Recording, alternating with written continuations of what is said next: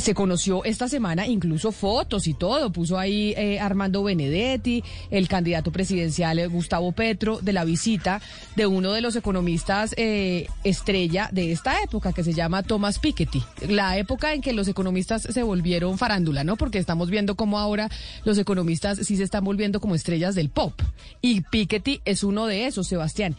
¿Qué fue lo que anunciaron de esa alianza entre Thomas Piketty y la candidatura de Gustavo Petro?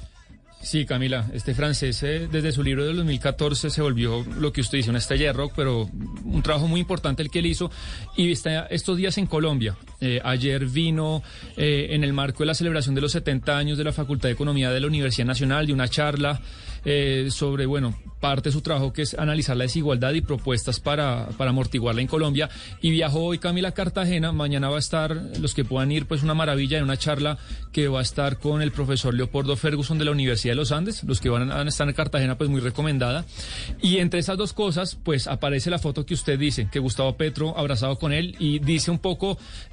mi nuevo asesor o un asesor mío. Vamos a ver hasta qué nivel es esa asesoría, pero bueno, interesante esta discusión de qué es Thomas Piketty en el contexto de la campaña política colombiana. Uno de los mayores temores que representa Gustavo Petro para aquellos que lo critican es cuáles van a ser sus decisiones económicas a la hora de llegar a la presidencia de la República en caso de que llegue a ganar las elecciones de este año. Siempre se pone sobre la mesa dos argumentos. Valeria, se dice... ¿Cuánto tiempo se va a quedar? Es lo que dice la gente, dice es que me da miedo Gustavo Petro, y lo han dicho políticos aquí en estos micrófonos, de si realmente se quedará en el poder mucho tiempo. Y dos, ¿cuáles van a ser sus decisiones de política económica? Esos, digamos, que son los dos principales temores que tiene o que esbozan aquellos que lo critican. ¿O hay alguno más? No, creo que esos dos, Camila, también basado un poco en lo que ocurrió en Venezuela, ¿no? El temor del coco de Venezuela es lo que yo creo que el país o Colombia entera pues le teme a una presidencia de Gustavo Petro. Pero en el tema de la economía, Camila, yo sí creo que el candidato ha esbozado una cantidad de propuestas que no ha podido tampoco argumentar cómo pretende, digamos, llevarlas a cabo en materia económica. El tema, pues, más polémico, el tema de las expropiaciones, que no son expropiaciones per se, como se la imagina uno, sino él sí pretende, digamos, tratar de eliminar todos los activos del país que son improductivos por medio de una tasa alta de impuestos, para terminar expropiándolos y que los activos y la propiedad en Colombia cumplan con esa función social constitucional que ya está plasmada en nuestra carta política. Y lo otro, Camila, pues el tema del petróleo, de dejar pues de explorar petróleo y cambiar el petróleo pues por el turismo. Uno no logra entender muy bien esas cuentas, cómo le dan al candidato y cómo el país va a poder sortear esa clase de propuestas. Entonces sí hay un tema de populismo ahí económico que preocupa muchísimo a las élites, sobre todo el país. Pues precisamente como nos contaba Sebastián, esta semana pues se publicó en redes sociales reuniones que hubo entre Thomas Piketty y la candidatura de Gustavo Petro. Es que quisimos llamar al profesor Óscar Barrera, que es economista, PhD de la Escuela de Economía de París, y es actualmente profesor de la Universidad Sorbona en esa misma ciudad. Profesor Barrera, bienvenido. Muchas gracias por aceptar esta invitación a Mañanas Blue. Buenos días a todos, muchas gracias por la invitación, un saludo a todos los de la mesa y a los oyentes. Que además, Camila, el profesor fue quien gestionó la traída de Thomas Piketty a Colombia. O sea, fue el que hizo a la Universidad Nacional esta estrella de la economía. Y entonces, profesor Barrera, con más veras, tradúzcanos para quienes no somos expertos. Cuando se habla de una alianza entre Thomas Piketty, digámoslo así, y la candidatura de Gustavo Petro, en donde, en caso de que el candidato Petro llegue a la Casa de Nariño este año, aplicaría, digamos, las propuestas económicas de Thomas Piketty, ¿eso qué significa? ¿Qué significa que cambiaría en Colombia? Mira, gracias.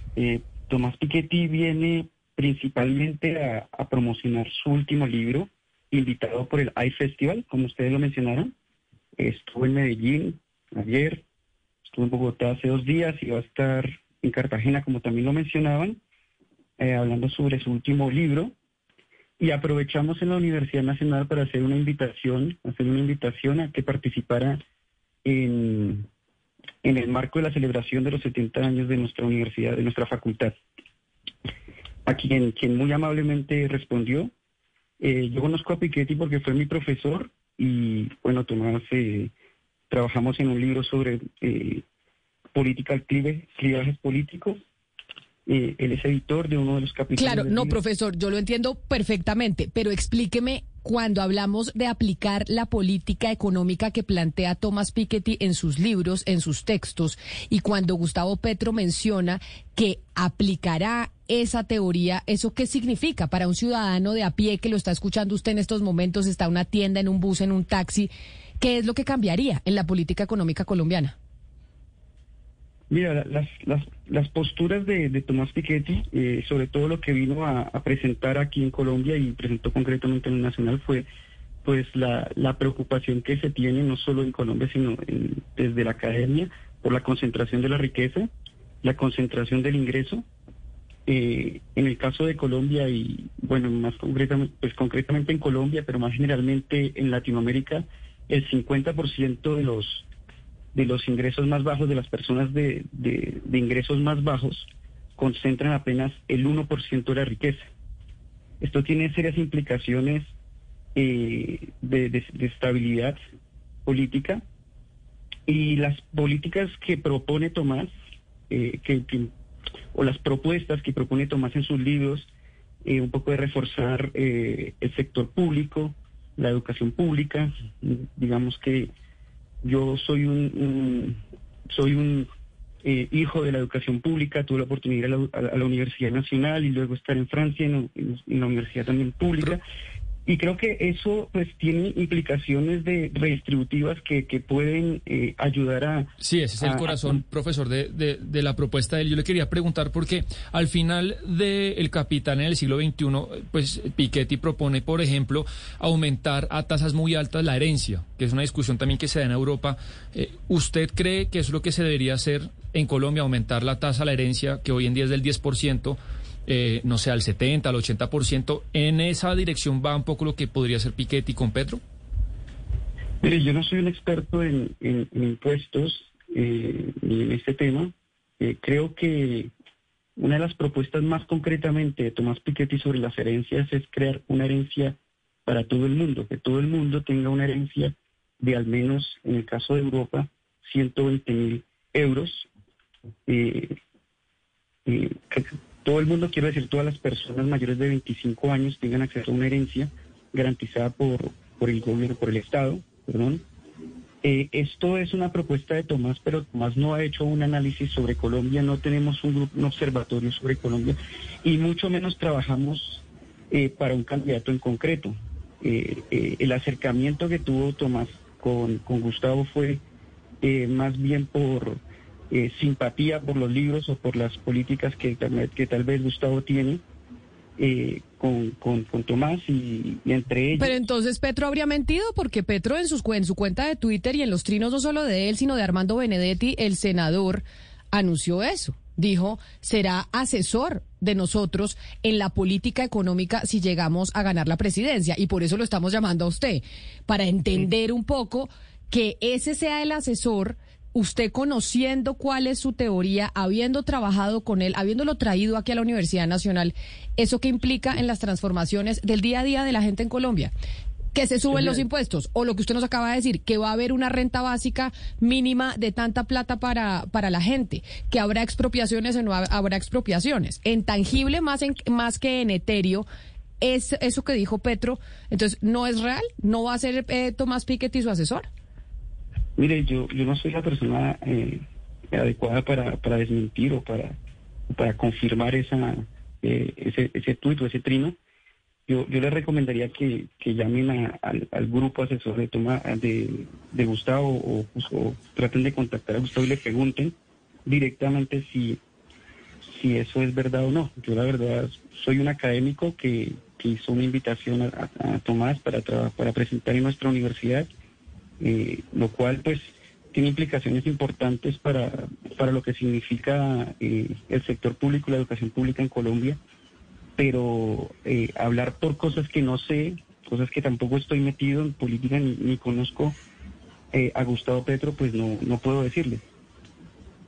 Profesor Barrera, hace unos minutos usted nos dijo que dentro de los temas de estudio del señor Thomas Piketty no está la economía en Colombia, pero por supuesto sí él vino y si él estuvo pues con Gustavo Petro, usted dice pues que es algo más como de un saludo de intereses comunes, pues algo debe saber el señor Piketty sobre la economía colombiana y le quería preguntar un poco a usted sobre eso, a su cercanía académica con él, ¿qué tanto conoce el señor Piketty la economía colombiana y cuáles son esas fuentes que han nutrido el conocimiento que tiene el señor Piketty de la economía nuestra? Mira, esta es la segunda visita que hace Tomás Piketty a Colombia, también fue invitado un tiempo antes de la pandemia por el AI Festival.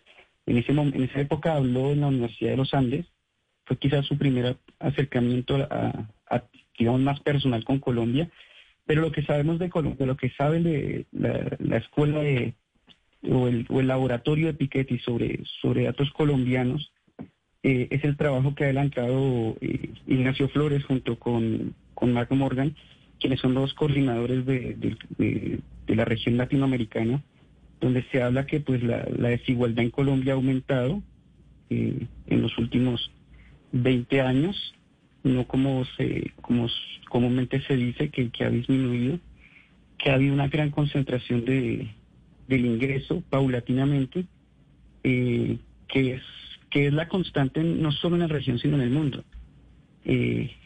Digamos que lo que conoce Piketty a través de los datos es lo que se ha hecho en el departamento o en la coordinación de Latinoamérica. También sabe que hay falta de transparencia en los datos en Colombia. Quizá una de las cosas que sí podría abogar Thomas Piketty con un eventual presidente es que se garantice pues mayor transparencia, sobre todo para los académicos, y accesibilidad a los datos de la DIAN, por ejemplo, que son los datos principales que usa el departamento. Pero entonces, profesor, si yo soy una alumna suya y estoy en clase con usted y le pregunto, porque yo creo que ese es el drama que tiene muchas veces la academia y es que no tiene cómo aterrizar la teoría al día a día. Entonces yo como una alumna le pregunto a usted en su clase allá en la universidad en París y le digo, profesor, ¿cómo se ve reflejado esta teoría que usted nos está hablando de la desigualdad en Colombia, de cómo ha venido aumentando en América Latina, el tema de la apertura de datos de la DIAN para que ustedes los académicos puedan tener mayor información en una política pública concreta? Dígame una política pública concreta que se pueda traducir de la teoría que ustedes están planteando y han estudiado.